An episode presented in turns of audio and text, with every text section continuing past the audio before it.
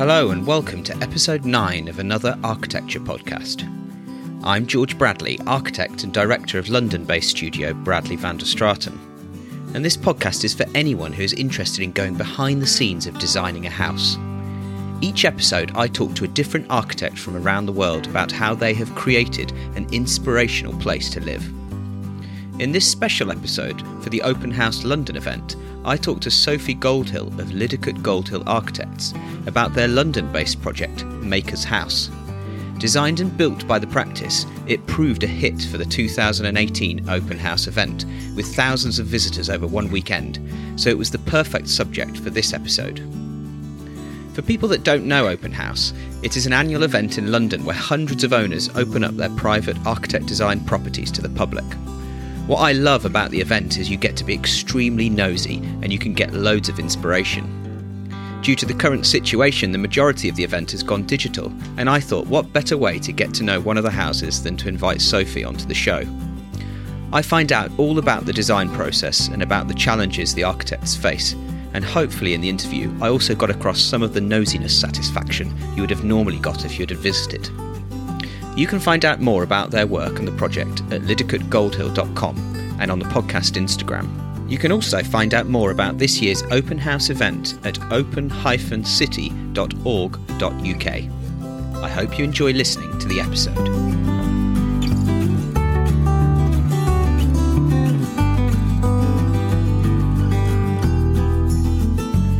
Sophie, thanks so much for joining me on this um, podcast episode. Oh, it's lovely to be here, George. And uh, obviously, we're here as a as a sort of special episode for um, the Digital Open House event this year. And um, when I knew that I was doing it, you guys were the first that came to mind because I know how popular Maker's House is on the uh, open house circuit. Um, and I thought, uh, and I've never actually got to see it myself because we're always hosting a project ourselves. So I get people coming to visit a project that we're doing, and they're always talking about Maker's House because it's it's in Hackney. It's it's near where our office is based. Um, but I wanted to start with just um, hearing from you what you've taken part. Your uh, can I call you veterans of the open house um, oh the open house event? I've just I've just but, had my my fortieth, so yeah, maybe maybe I'm in that category. I joined now, the club. So, me too. Um, um, but what's what's special about open house for you? What do you love about it? Oh, I just uh, I love the accessibility that it gives to to London and all these sort of hidden gems that you see around. And I suppose personally, talking about the Maker's House in terms of open house, I think for us it was a real deadline in in, in finishing the house. Um, That's interesting. Not that, not that we actually finished it. I think the, the basement level we just put everything that we hadn't finished out there. um, but it, it, it, I suppose it really gave us something to work for. And then it kind of at that point that we opened the doors, it suddenly stopped being a building site of which it had been for nearly two years, and it felt like a, a house for the first time. So mm-hmm. it, it it's it was quite a pivotal moment actually for us in in that term. Um, and it was lovely as well because I think lots of people had watched the house being built and then being allowed to kind of come in and see it, especially local people from from Hackney um, who'd lived there for years, and we had lots of the tradespeople that we'd worked on who came with their family. So it really felt like a, a celebration of the house and the process of building it. So yeah, it was it was quite it was quite an emotional day the the open house we had um, yeah. a couple of years ago now. As it's interesting to hear that it's it actually creates a deadline for you because it's not it's not a normal kind of house opening. It's hundreds of people coming in as well. It's quite a brave thing to do yeah, well. I suppose we we didn't really know um, how many people would come through the door, but I think we were over a thousand. Um, over a thousand, okay, over the wow. course of two days, which just uh, completely blew our mind. Didn't expect that at all because um, we're just a private house um, somewhere in Hackney. Uh, and it was it was lovely, and actually old friends, um, old tutors came. Old acquaintances. Um, it was yeah, it was brilliant kind of catch up session as well. Um, and you know, people that had worked on it who'd, who'd moved on from um, uh, from working with us because you know, being a project that had been sat in the studio for about five years. So uh, it was a kind of a, a, culmination of all of all of those um, people as well. It was it was brilliant. And any weird experiences on open house? Any strange questions? Um, um, yeah, just people coming and saying they don't like it. To us, knowing that we'd we'd and designed it. But I mean, it's it's great that people feel that they can voice that that um, that opinion. I guess. Um, just trying to think if we had anything anything weird. Not really that I can I can think of. Nobody stole anything. It's always a good good good good uh, good thing. Um, no, nothing nothing that I can think of. So, do you think um, we'll get into? Obviously, we're going to be talking about the house in detail today, and mm. we'll get into that a little bit um, uh, later into the episode. Um, but just again, sort of relating back to to open house, it's obviously digital this year. People can't physically go mm. and see, particularly private houses. I think some public buildings are open. Um, so we're going to be talking about this house. People are going to be able to sort of get a feel for it um, through audio and through mm. kind of looking at pictures online. But what do you think people might be missing about the qualities of this house that you get from visiting? So I'm thinking of the sort of um, physical senses. Well, I think this thing that's, probably one of the most important things in our studios work is the kind of temperature and texture and I suppose atmosphere of being in a house. Mm-hmm. You know, for us, sounds really important, like um, acoustic treatment um, and temperature, how the room feels.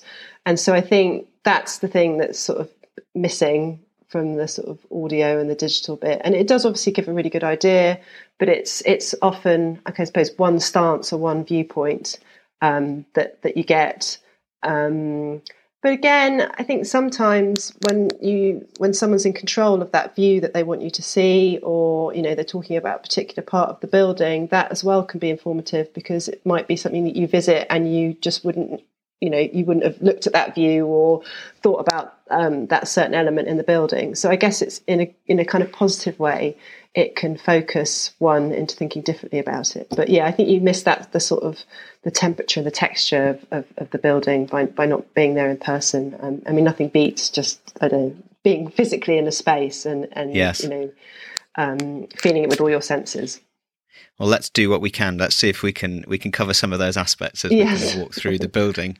Um, well, let's maybe start right right at the beginning. Um, of obviously you're a husband and wife team um, yeah. in the studio and um, and you've got history with with new builds you started uh, was it the very first project um, shadow house that yes. was the practice and that yeah. was a self build um, and so this was was this your second self build project of, yes. of your career yeah this was our second self build and second new build house as well um, and yeah we we built the shadow house sort of a year or a couple of years after graduating at the Royal College.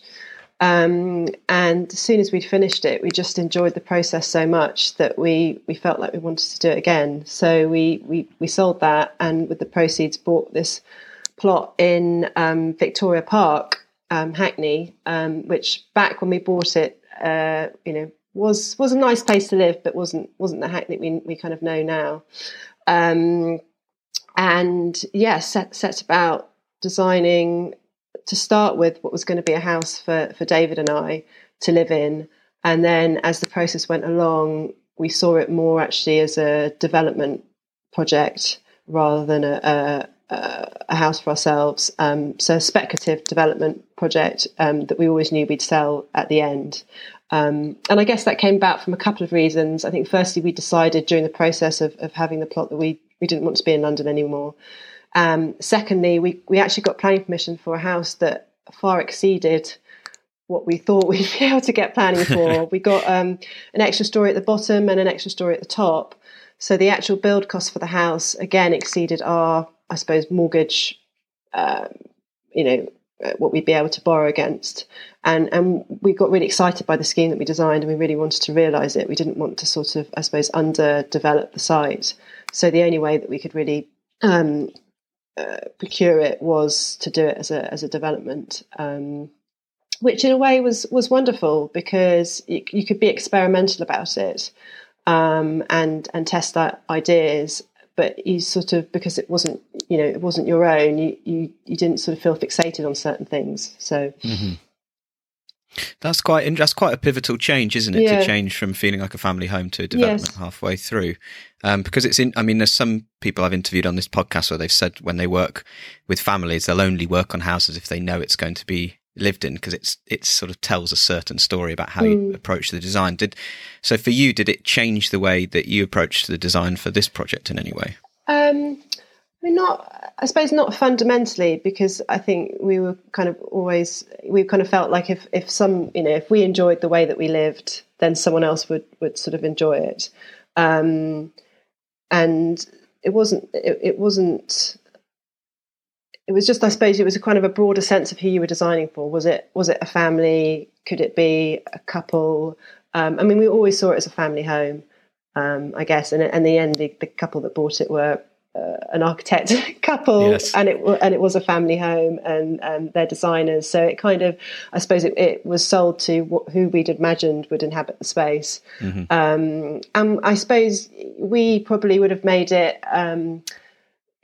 It was. It, it, ended up being quite a kind of. Uh, party house, I guess, the kind of the pivotal point of the kitchen and entertaining, and that being the kind of heart of the plan. Mm-hmm. And I think for us, it's a really important part of a house.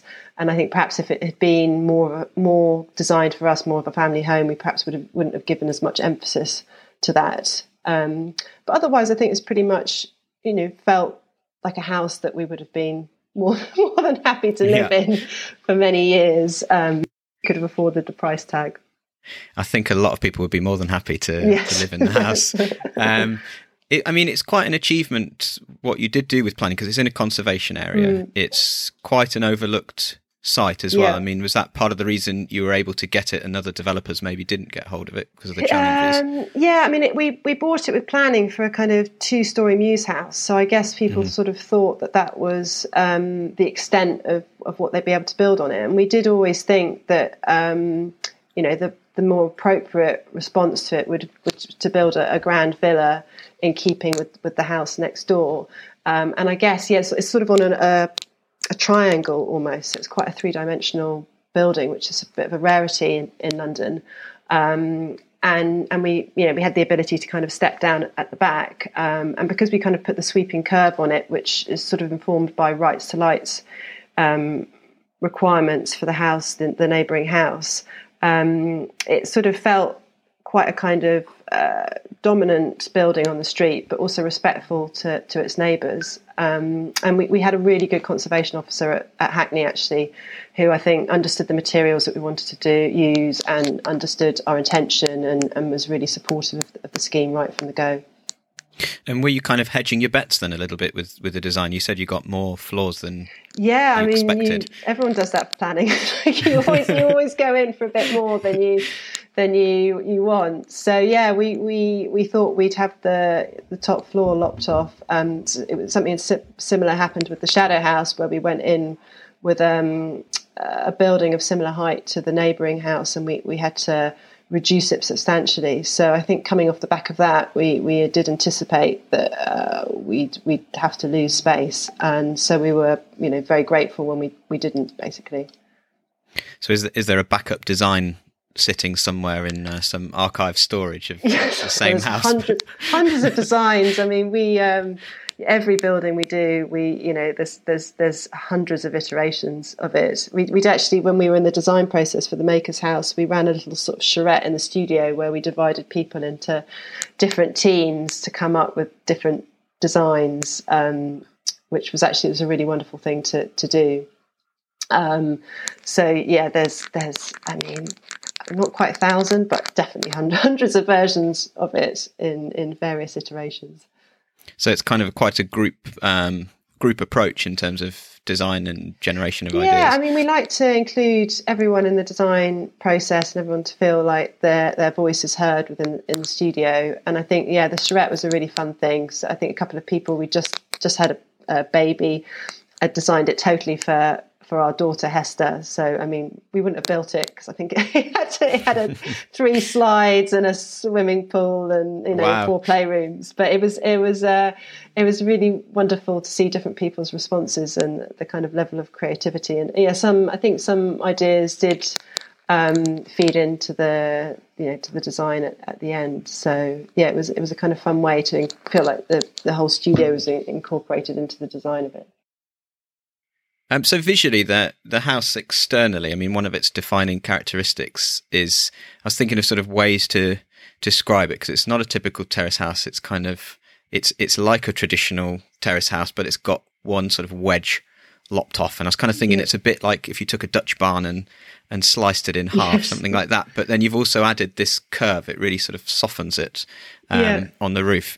Where where did that come from? Is that a response to context, or was there some real sort of strong visual idea for for that distinctive um, look of the house? I mean, it was derived from from the sort of rights to light requirements for the house next door. Um, but I guess a sort of, uh, you know, perhaps others' response would be to sort of step it back. But we decided to really, I suppose, express the, the curve of, of, the building um, and and have a number of roofs that sort of uh, were laid on top of each other.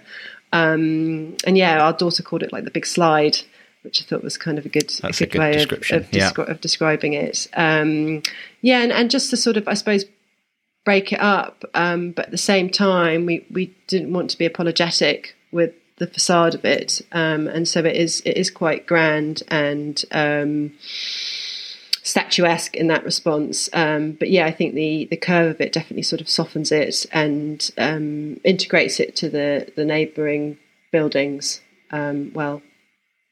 And it kind of I really like how it's it feels very light. It's it's like it's composed of skin, so the roof is kind of laid over with very sort of thin, crisp edges, and it looks like it's been yeah. folded over the top.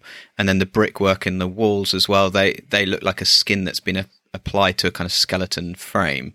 Mm. Um, how did you achieve that, and, and, was that something that was important to you? Is that a visual thing, or was was that partly to do with the fact that it was self build as well for making it easy? Yeah, I mean, I think um, we we really wanted the the roof to be thin. I mean, I, I, it's sort of a pet hate as a sort of well, a, a, thick a thick roof if it's not meant to be thick. So uh, yeah, I think the kind of the crispness of the of the sort of almost just the line of the roof, and then the exposed. Um, in, in, timber underneath, so you can also see how it's how it's made. I mean, a big thing of that's important to us as well is to sort of, I suppose, understand a building. Um, and even though it's a brick facade, um, and it's a it's a steel frame building, a lot of the steel's obviously exposed internally. Um, the brick, I think, was again a response to the context. Um, you know, is it is a London terrace street, um, and brick is is you know I think a good material that responds well to it. We used um, uh, the Zumthor Kolumba brick, which is a kind of longer format brick as a sort of nod to the historic brick that's been used next door, but obviously you know different and a kind of modern approach to it. Uh, and we integrated as well as using the more ex- the expensive um, Kolumba brick, the the Petersen one. We uh, used concrete pavers, so really mm-hmm. cheap. Um, uh, ones that you can just get for Buildbase. I think they're 50p a, a, a strip. Um, so they're kind of mixing these these two materials together. And again, I like the, the idea that we use the concrete um, pavers, which is just sort of something that you can just pick up. But again, kind of elevated it to a sort of front facade purpose and mixed it with the with the Petersen brick. Um, I think added a really nice sort of textural quality to it. But there definitely here must be a strong influence by the fact that it was a self build. Mm. Like me and Ewald with our practice, we similar to you actually. We started around the same time, and we started with a self build, not quite as ambitious as um, Shadow House, oh. um, but the way we designed it was designed so that we could build it as well. Mm. So I know a lot of architects talk about the aesthetic of seeing how a building's put together, mm. but it it doesn't strike me here that it's purely so that people can see it in an educational purpose.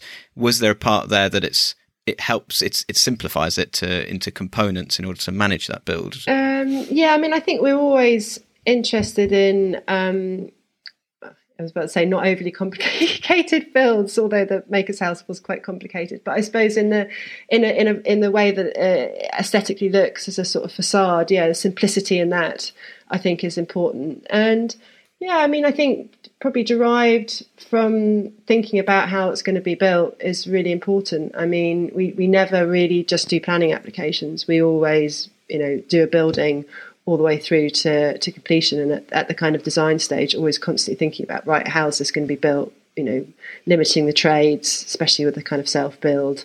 Um, and you know, I suppose not not overcomplicating it in that in that sense. So um, yeah, and I mean, we love brick as a material. Um, it's it's lovely. It's got a sort of textural quality, um, and especially in London, it just felt like the right the right choice. And did did anything change here? As this is your sort of definitely a step up from um, Shadow House in terms of ambition. I'm kind of picturing that you were kind of there with Shadow House overalls on and sort of you know doing loads of the work and i'm and i'm picturing that maybe slightly less on this one but i don't know i wasn't there but um what was it what, were there things that you're like we're not doing that again yeah, so it keeps every year. Every time we start, so I'm not doing that again, and then I'm I'm always sweeping up at the end of the day. So, um, yeah, we definitely did did less. I mean, me in particular, because um, you know during the period of the build, um, we had two children, um, and we moved to Whitstable, so. Um, I did feel a bit, a bit sort of um, disconnected from the kind of everydayness of, of the site. Mm-hmm. Whereas with the Shadow House, uh, you know, we were there every day and physically built a lot of it us well in fact most of it ourselves mm-hmm. but i think that you know and with this one we had a you know proper basement contractor and groundworks contractor who, who started off on the site and we had um, you know a good brickworker and i didn't have to be the labourer for him um, but one of our architects, um, Mark, who, who's still in our studio, he was basically the the sort of site contractor. He was well, he was on site every day as the sort of site foreman, um, overseeing things, doing doing um, orders, um, know, doing a lot of the kind of yeah sweeping up, um, you know, checking on trades that kind of thing, um, and you know David or I would be there, you know, towards the end, definitely daily, um, and then there was a, a, big push before the open house. Uh, weekend where I think the whole studio basically decamped and lived in the house for about five days. I don't think we slept wow. much. Lots of takeout pizza, uh, and we physically did a lot of the like the netting, a lot of the um, metal like window reveals and internal um, metal elements. Um, so yeah, to, towards the end, there was definitely a lot of like back in the overalls uh, again. But yeah, we, we we had a lot a lot more trades specialist trades people that helped us with this because it was just a, a much bigger beast to deal with. I like it. The team properly getting involved, and yeah. um, interesting you said about the window reveals because it's definitely a strength of the practice. Um, I mean, one of your more recent projects, I can't remember the name of it, but it just just really beautiful kind of window reveals, and they really show that there's that experience of knowing actually how to put these things together to yeah. achieve them in the first place. Yeah. So yeah, we I mean we just use Velfac windows with um, the Maker's House, but I think what we did is yeah. we'd found um, Essex Essex Laser, who were kind of a, a, metal laser fabrication company, and they were just brilliant at sort of laser cutting metal um, to any shape or size. So mm-hmm. we, we just sort of em- employed employed them to do lots of elements of the house. Um, so yeah, the, all the internal window reveals are made from um, laser cut bits of steel, um, and a lot of these sort of internal finishing of bits uh, are made in the same way, um, mm-hmm. right down to the doorbell um, uh, reveal as well as in and the and elements on the door are made made with them. So yeah, it was it was it's. I think that's what we like doing is sort of working with sort of specialist people um, and integrating you know these elements into the building.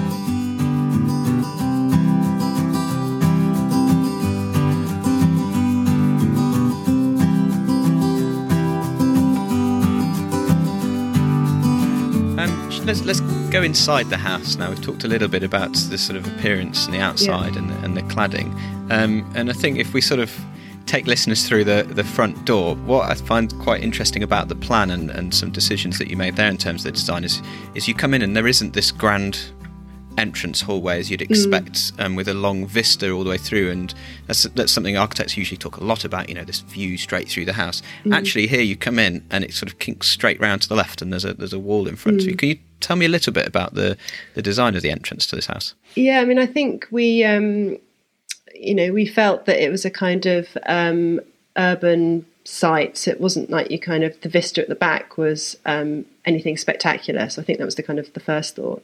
And we always like the element of surprise. You know, I think mm-hmm. there's something about feeling like one enters a building uh, and actually it feels kind of, I suppose, at a level of, of kind of welcoming and and kind of cozy and and then there's this sort of you know you walk around the the the curve and you come into the room and it's just there all in its its splendor. So I think is there's definitely a kind of sense, I suppose how how um, you know, houses were designed this sort of sense of arrival that you, you know, you kind of are greeted, um, you get kind of comfortable, and then you can kind of come in and, and the house opens up to, to itself. And it, it really is because it's a sort of double height space towards the rear, it, you know, mm. there is a kind of gasp when people come round of, oh wow.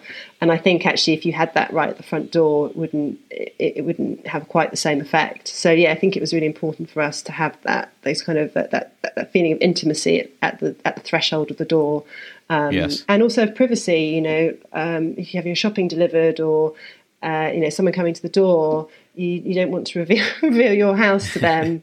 Um, so that's that's the kind of other element for for for us. And and perfect for open house visitors as well. This sense of sort of journey expectation yes, and exactly. surprise. So yeah, no, I think that's that's um, really important. And of, the house revealing itself to you, sort of slowly. You know, don't don't give it all away at once. Basically. Yeah. And um, and we arrive in at the ground floor, which is the open plan living space. And it's a four story house. So below this level, there's a little snug in the basement, um, and then we've got two floors of bedrooms and bathrooms above. Yeah. Um, but the real kind of showpiece is this ground floor. And as you said, as it as you go through to the back of the house, um, half of the floor plan steps down almost kind of half a level, maybe a third of a level, to yeah. then create this extra one and a half height space. Um, and that is one of the really sort of key moves of this property, isn't it? It's all mm. open plan. This lounge at the front overlooks this space. Was that a mm-hmm. response to site conditions? Was there a step in the site? Was there a practical reason for this? Um, no, not really. I think we, um, I think we always like being generous with with volume. I think it's a thing that we see time and time again, especially with um, you know new build developments is people sort of obsessed with square footage mm-hmm. but actually we quite often think oh actually it should be more about like the volume of a space um, and the generosity of, of of that height um, just feels so comfortable to, to, to be in there. So, uh, and we always, the section of a house is always really important. Mm-hmm. Um, you know, we never like a, a, sort of, I suppose, a stacked plan. It, you know, always has to be compressed areas and then bits that open up. So I think that's, you know, we, we did the same with the shadow house, like try, try to take as much height um, as we could when we could but then also kind of enjoy the compressed moments um, where where they happened. So it was always important for us to to do that, and it wasn't wasn't so much a, a sort of site response, um, but yeah, more more kind of feeling of how we wanted the space to be. Um, mm-hmm. So I think in design, I don't know, 101 right at the beginning, we, would actually had a full basement that went underneath the whole of the ground right. plan. Um, and actually, we took half of that out to give over to the, the double height space. Um, because actually, we are sort of like, well, what do you want in that basement space? You know, mm-hmm. you want you know to put all your ancillary stuff of, of, the of the kind of kitchen, like the larder and utility room, and, and to have a kind of cinema snug area. But we kind of felt that it was it'd be better to give that space over to the, the, the double height um, mm-hmm. area in the kitchen rather than, I suppose, more more dark square footage down below and it really kind of works with that journey of you've got the sort of compression of the relatively small space of the entrance. You come around the corner, you've got the lounge at the front that's one story, it faces onto the street, and then at the back you've got this double height space with with the kitchen and the dining. And what's really spectacular about it is then because it's double height space, the glazing onto the garden is also double height, and it really is sort of fantastic and brings, I mean, really real benefits in terms of bringing daylight into the property as well. Yeah, I mean, light was really important to us. That's another kind of key key factor. Um, and before we started building, we did quite sort of complex modelling where we, um, you know, basically tried to draw as much light as we could from from different um, vistas. Um, and you know having the kind of the big wall of glazing at the back, especially as we're effectively a kind of you know a story down from from effective ground level, mm-hmm. um, was was really important. And we we managed to put a couple of um, windows uh, on the eastern facade to kind of bring in uh, some really nice morning light. Um, so I think when you've got a deep plan, especially in London, um, it's it's important to kind of yeah bring bring light into the plan as much as as much as possible. So and also you know obviously overlooked from every angle as well. Yes. Um, you know that's equally equally important. So. So how did you get around privacy with the with the kitchen area because we're we're going into a sort of double height space and there's lots of glazing. You're letting in a lot of natural light, but how did you balance that as well with privacy because it's quite an overlooked site? Um, yeah, I mean, I think we were lucky that we kind of stepped further back than the adjacent buildings, um, which helps. Um, and we've got quite a kind of high wall around the rear courtyard area. So, yeah, even though we are an overlooked site, once you're in the space, you don't feel overlooked at all. Can you hear in the case dog? anyone's in case anyone's wondering, that's a dog in the in the background. so yeah, it it, it um, yeah, it, I think that did that did um, that did sort of surprise us actually how um, private it felt when you're in it. And I think at the rear, because we step in and out at various points, um, we just always made sure that the kind of windows are angled in such a pla- such a way that you're you know if you, from the adjacent buildings you're you're not really able to to see in. So um, and then at the front we've obviously got quite a high wall. Um, so ground floor it's fine. I mean for the sort of I suppose the first and second floor. Uh, front bedrooms uh, you know the bus route does definitely feel yes feel feel quite close but then there's also a joy to you know embracing that and and feeling that you are in a city and um uh yeah in, enjoying those elements as well well i quite like how these responses also create quite a lot of intimacy in the house. It's not typical at the back. It's not full width flat glazing. There's Yeah. bits stepping in and out and then that affords kind of pockets of space for shelves and for plants and yeah yeah. all things that contribute to that sort of homely sense. And I, yeah and i think in the bathroom in particular we've got a kind of uh, a clerestory roof light that runs across the whole of the master bathroom suite. So you know it feels incredibly light but there's no overlooking issues uh, uh, at all and then the um, second floor we've got a big kind of north light clerestory as well Mhm. that allows floods the the whole story with light again without anyone having to look in unless you're i don't know on on the plane coming into gatwick so Um, and then in- terms of the kitchen space that's in this sort of main double height space at the back, um, it's quite a bold design in the sense that it's a huge space, but there's Mm. not loads of storage. It's all low cabinets. There's no tall Mhm. fridge. There's no tall cupboards. And design wise, I love how that that the countertop matches the kind of floor level of the Mm. the living room. But what was the thinking behind not sort of having anything too tall in that space? Um, again, again, it's probably a pet hate of both David and I. Tall units. I think there's something about a kind of a clarity of, uh, you know, a kitchen at work top height, and I guess I think we just feel that the kind of clutter of high units and tall fridges just, I suppose, yeah, interferes with with the kitchen, and also it's a complete joy to to work in because it feels so kind of, um, well, to, you know, to cook, to work work cooking.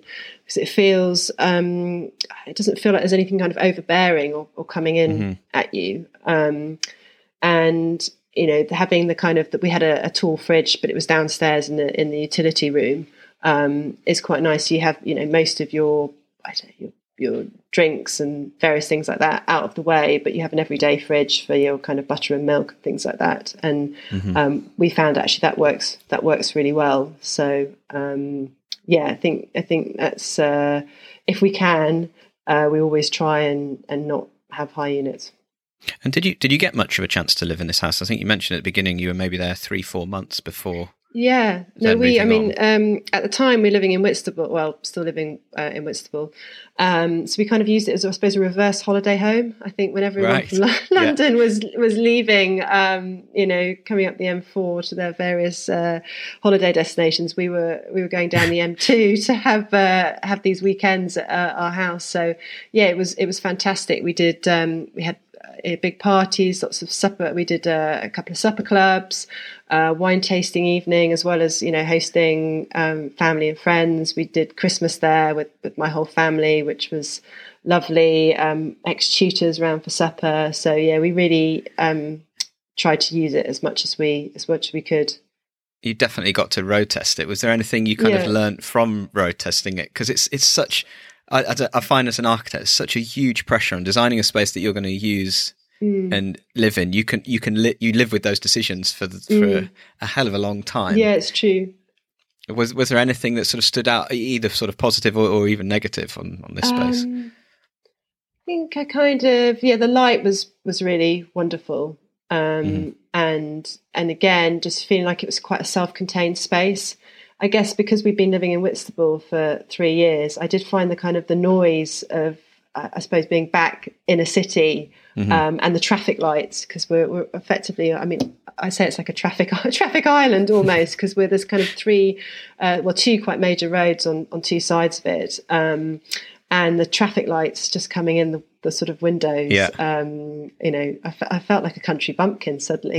I'm a born and bred Londoner. So. You're using it as a party house. I mean, who yeah, cares? Who cares about the noise? Exactly. I just needed. I should have drunk a bit more and and, and not not not let it bother me. So, um, no, I mean, and the, the kids loved it. They they always called it the big house, and um, yeah, they kind of they kind of enjoyed um, you know, having four stories to run up and down because in Whitstable we're, we're in a, a bungalow, so we live on one level, which which actually again I really enjoy. Stairs, mm-hmm. that's another thing that I uh, wasn't used to. Um, but no, it, it felt like a, a, really comfortable space to to live in. I'm just trying to think if there's anything kind of annoying. I guess yeah, the the, the kind of the aspect of, of just being in, in a city and not being able yeah. to kind of open the windows and um, you know, feeling like the the kind of noise of it. But yeah, I should have I should have just had a few more glasses of champagne. that would have helped that probably. Um, I mean, what something that's very distinctive about the the look and feel of the house on the inside is very similar to what we talked about on the outside, but this idea of revealing mm. structure and you haven't sort of just done it here in one kind of token part or one sort of this is the showpiece part or the mm. um, I mean lots of people now reference the Instagram shot and things like that. This yeah, house is yeah. it's it's throughout the property. It's fundamental to the design. You see the exposed beams for the floors in the ceiling mm. on every level. Um, but you also see the, see the steel structure. You see how some of this structure sits on brickwork as well. Mm. Um, can you talk me through a little bit of the thinking behind behind that and some of the ideas? Uh, yeah, I mean, it, again, it goes back to I suppose the core principles of you know what David and I enjoy architecturally is the kind of I suppose the rawness of exposing and expressing how a building's made. Um, you know, if I had it my way, we wouldn't have used plasterboard at all. You know, I hate mm-hmm. I hate kind of covering up. Um, you know, I love being able to kind of see there, you know, sit sit in a space or lie in a space and and understand how it's all, all put together. And I think there's a real beauty in the kind of in, industrial materials of concrete and steel and brick. Um, you know, always you know, always been something that David and I have you know in, enjoyed. Um, and again, I think if you're going to express something, express as much of it as possible. Um, and I guess because it was our you know our own uh, our own house that we we could do that. I think a lot of times clients feel a bit scared um, mm. by it. And I, I think because obviously we were the client, um, we we could be quite daring in those those moves. So yeah, um, you know, because it is it it does feel quite I think yeah industrial for a, a domestic house. Um, but actually, there's a real beauty in it, and I think sometimes people get scared that it's going to feel too kind of um, masculine or too heavy, and it's not the right setting. But actually, there's there's there can be something really quite sort of um, yeah soft about uh, mm. you know enjoy, enjoying the materials, especially in kind of combination um, together. And when you put in the domestic things like sofas and chairs and, and pictures, um, I, I, think it really brings brings the house to light. I like what you said about you know if you had your way, you maybe would have wouldn't have had any plasterboards. Yes, um, and I like there's there's often that kind of architect challenge of something a pet hate and let's try and do a house without it. I often have it with um with ceiling spotlights and yes, try and do yeah. a space without without yeah. using that.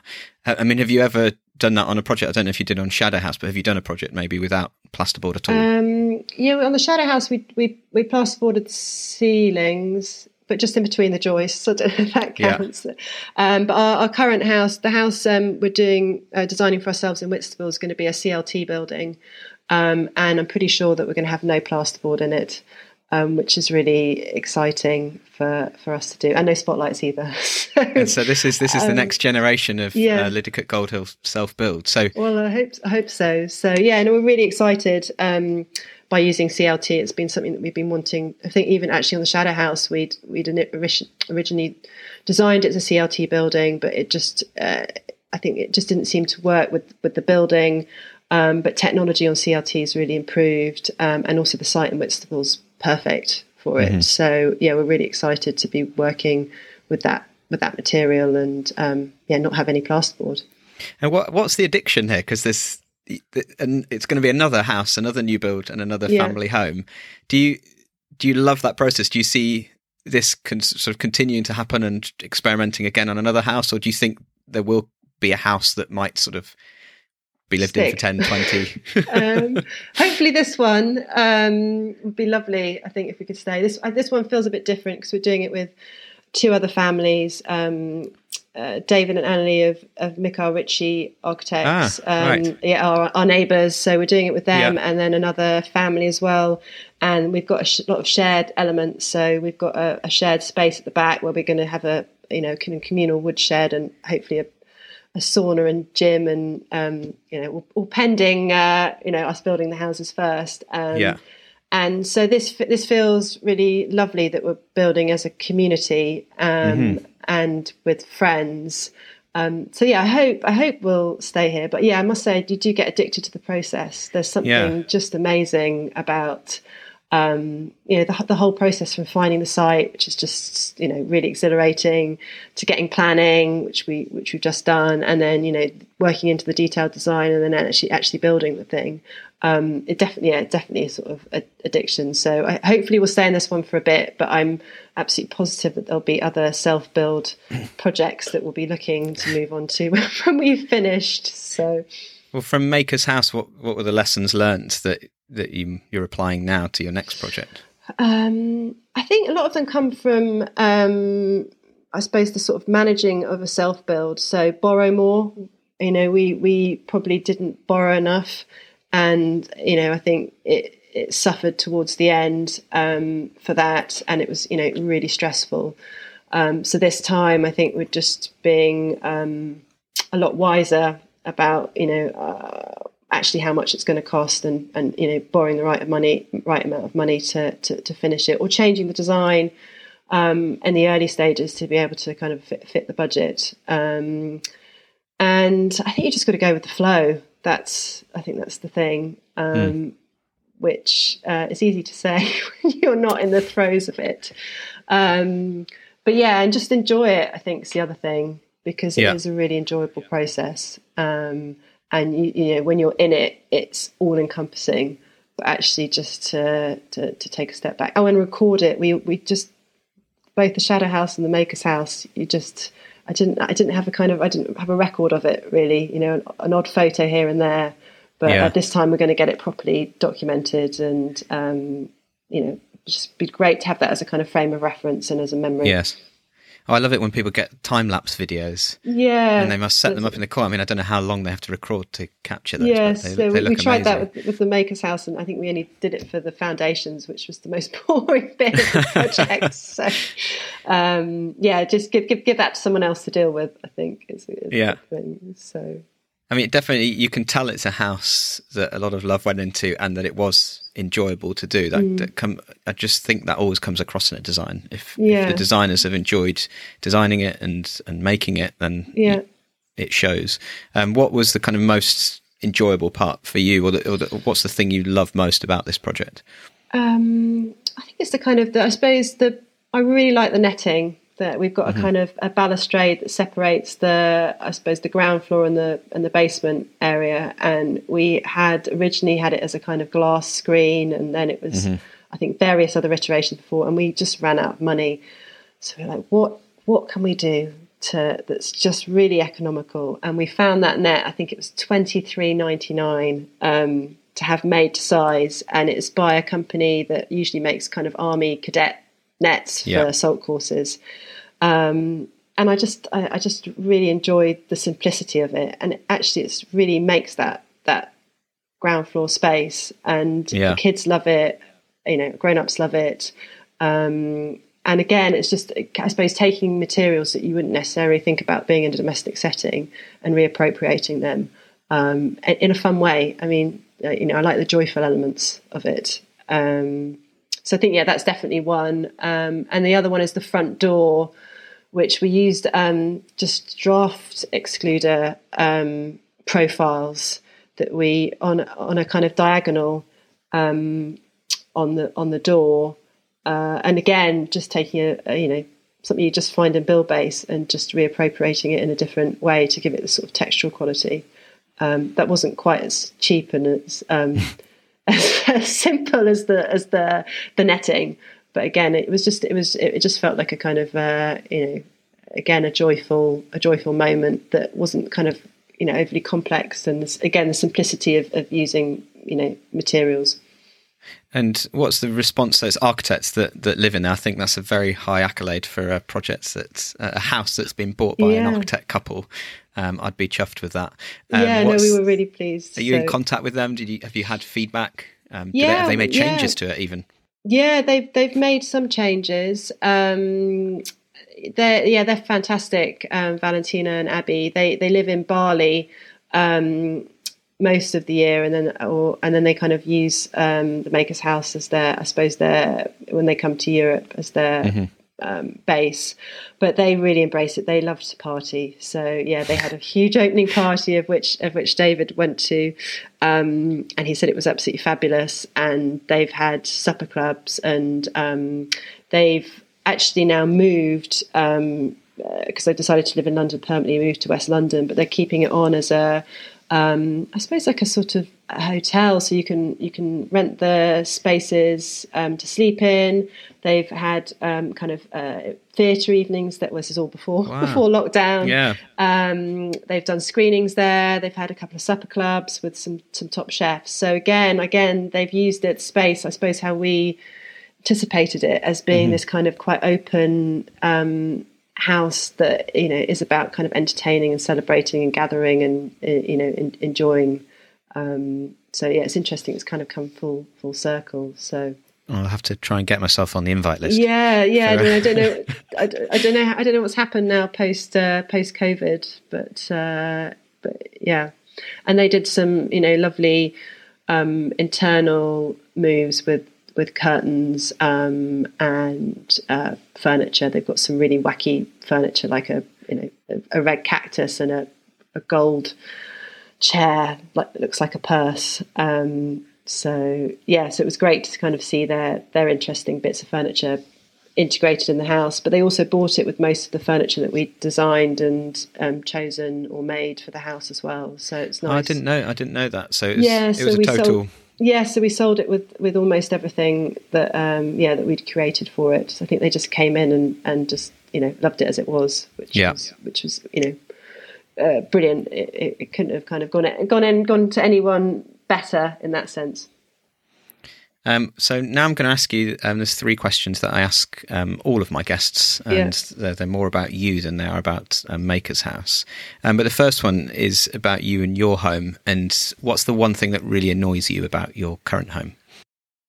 I think I, I, it's the it's it's mess and clutter. I think um, I you know I sometimes look at John Pawson projects, and you know even though I don't I don't particularly enjoy them. The idea of just living with with nothing is something um, I just imagine quite peaceful about it. I mean, I've got mm-hmm. two small children, and despite me wanting them to have nice wooden toys, they just like plastic. And um, you know, my daughter likes things that are pink and fluffy. So, yeah, their stuff. If it just mess and clutter, I think. Well, according to John Pawson, I don't know if you've listened to his podcast on um, Dezeen. He was a guest on there. Oh no, I haven't. And uh, he, he kind of admits there that um, he doesn't live that way, or he doesn't now. He's changed. Oh yeah, I think. I mean, it would. I, I think I'd find it quite oppressive to live like that. But just sometimes, yeah. I just think, oh, I just, I, I, wish there wasn't even a plant for me to water, or you know, it was just a, a table and a chair and a pen or a book or something. So. But is that is that because you're because you're in a bungalow now in Whitstable? Is is it because you haven't fully sort of done that project and had the opportunity to design um, for I it? Think, no, I mean, I think the project feels nice that we've got, but um, I think we just have a habit of kind of accumulating stuff. And I think, mm-hmm. you know, maybe it's just us, but, you know, I see nice things and, you know, I've, I've become a bit of a, of a plant addict as well. So, you know, our, our, house is, is definitely kind of bursting to capacity. And I do mm-hmm. sometimes think, oh, it would just be nice if we could, I don't know, have, have moments of, of, of calm in mm-hmm. it. So, and especially with, when you've got kids and um, you know their their kind of clutter. I mean, so it's maybe maybe better storage mm-hmm. would be would, would solve that problem. So. Um, and what about a home that you visited that's really inspired you? If you could describe me one and, and why. Um, obviously, obviously, my our own ones um, were, were, good. But um, uh, just before lockdown, actually, we, we went to Chicago, um, uh, to Boston, yeah. to um, stay with some friends of ours. We went to the Gropius house, um, which was yeah, it was it, it, was really fantastic. I think to be able to go into a house that had been gifted um, with all its context contents in it. Um, so you know the original artwork, even mm-hmm. the kind of dresses in the cupboard, um, and so that was wonderful. And I think what I really enjoyed about that was that the the sort of study was at the heart of the plan. Um, you know, kind of felt like the sort of the soul of the building. Um, so yeah, that was that was sort of. In, and this is um, Walter Gropius, the yes, exactly, kind of one of the founders so, of modernism. Yes, um, exactly. So very kind so, of minimal. Yes, yeah, it was, but it was it was minimal, but it, it did it had a lot of you know of of, of objects and mm-hmm. um, you know beautiful bits of of art and um, you know, I think it was really nice to see those in the context. And his study had, you know, his books and his drawings out. And um, there was kind of there was two entrances as well. One because um, he was a, a, lecturer at Harvard, so there was one entrance for his students to to kind of come in, and then one a formal entrance right. for guests and visitors, and then another one for the sort of um, you know his his wife at, at, at the back. So it, it wasn't a particularly big house. And again, I kind of enjoyed that the fact that they had sort of really lovely moments of um, enjoying the kind of vista or kind of architectural details, but without it being particularly grand um, and over, overly kind of um, complicated.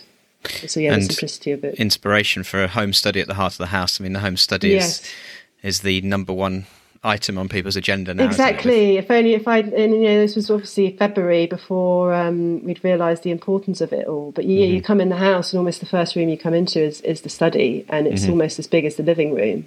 Um, you know, and actually got David and I discussing, you know, how much work we do at home and how we tend to, you know, obviously in the age of laptops and and you know the ability to uh, move things around that you don't, you know, necessarily have kind of fixed spaces. But there was something really mm-hmm. wonderful about you know having a dedicated desk um, for him to work out and mm-hmm. you know for his his wife as well. That you know was quite generous in its kind of area, and you know I suppose showed the importance of the work in in their kind of family family home. So yeah, definitely something to think about.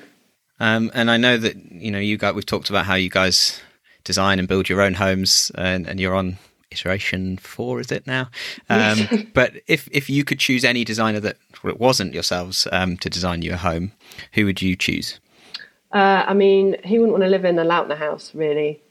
um, but uh, you know, Lautner or Carr, I'd, I'd, be very happy with them. But you know, they're not alive anymore, so you're, allowed. Uh, no, you're allowed to bring people back from the dead. Yeah, and I think we've actually had both of those before on on previous ah, episodes as well. Yeah. Well, actually, Kahn, I think was me. That was my choice. Yeah. But, um, so oh, I mean, we're really at the moment we're really enjoying um, Vincent Van Duysen's work. The Belgian um, architect. Yeah, Belgian, and then Axel von Vervoordt, um, who's an interior designer. Um, yeah, we've really, I think, in our our house in Whitstable, we're drawing a lot of inspiration from from those two. I think just there's a kind of subtle texture in uh, the way that they use materials, mm-hmm. um, and again, the kind of simplicity to them, and um, yeah. But yeah, I, I, ultimately, you know, a out in a house in the Hollywood Hills, that would be that would be pretty good. Well, uh, Sophie, thank you so much for for joining me for this um, this one off um, open house episode. Oh no, it's been brilliant, lovely idea, and really enjoyed talking with you.